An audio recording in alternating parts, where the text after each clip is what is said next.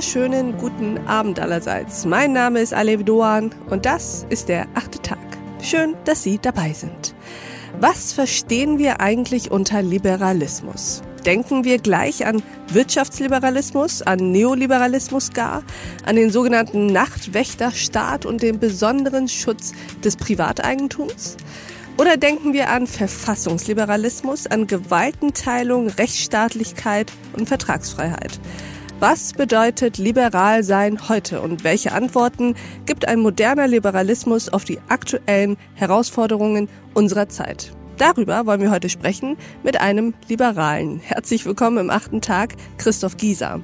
Ich grüße Sie, hallo. Herr Gieser, würden Sie sich unseren Hörerinnen und Hörern mal kurz vorstellen? Ja, Christoph Gieser mein Name. Ich äh, bin einer der Gründer der Operation Heus. Das ist eine äh, Organisation in Gründung, wenn man so will. Also bis jetzt eigentlich ein, ein Freundeskreis von Leuten, die bemerkt haben, dass auch nach einer Abwahl von Trump und ähm, letztendlich äh, nachdem der Brexit etc. all das vorbei ist, ähm, die liberale Demokratie weiterhin unter Beschuss steht, gerade auch in einem, in einem angehenden Wahljahr. Und zwar gleich von mehreren Seiten, nämlich von inneren und äußeren Feinden der liberalen Demokratie, Feinden der Freiheit. Das sind antiliberale Kräfte in Deutschland, in der Politik, aber auch in vorpolitischen Netzwerken. Das sind natürlich auch Kräfte aus dem Ausland, autoritäre Staaten, die versuchen, in Deutschland Einfluss zu nehmen mit Fehlinformationen, Falschinformationen die Geschicke dieses Landes in eine Richtung zu lenken, die nicht liberal ist. Das sind auf der anderen Seite dann eben auch äh, zum Beispiel Plattformen, digitale Plattformen, Netzwerke etc., die sich dafür instrumentalisieren lassen. Und gemeinsam mit einigen anderen, mit Leuten aus ähm, dem Medienbereich, äh, mit Leuten aus der Wissenschaft, aus der Publizistik, so wie ich das eben bin, haben wir eben vor ein paar Monaten die Operation Heus gegründet und versuchen nun mit modernen Mitteln, ähm, durchaus so ein bisschen abgekupfert auch ähm, von dem, was man von der Operation Libero in der Schweiz kennt oder vom Lincoln Project in den USA, ähm, gerade äh, in der digitalen Sphäre äh, Werbung für die liberale Demokratie zu machen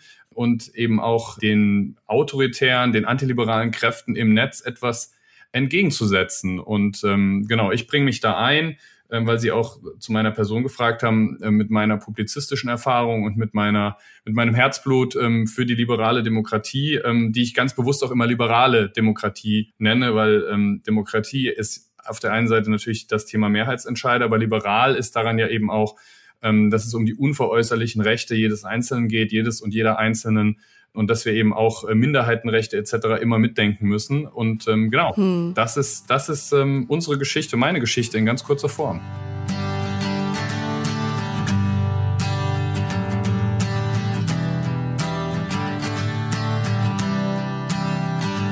Christoph Giesers Ansichten rund um den Liberalismus lernen Sie in dieser Folge vom achten Tag kennen.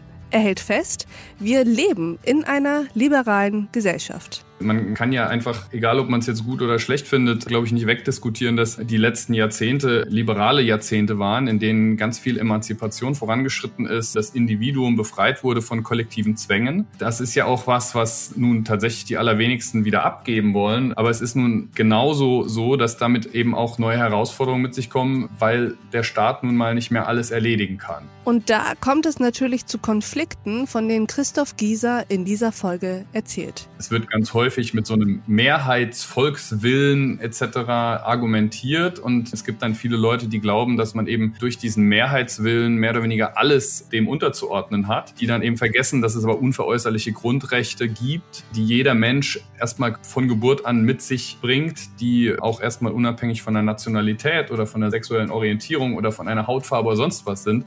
Und ich glaube, dieses Bewusstsein ist, ist an manchen Stellen verloren gegangen. Diesen achten Tag über einen modernen Liberalismus hören Sie wie alle unsere Folgen auf thepioneer.de.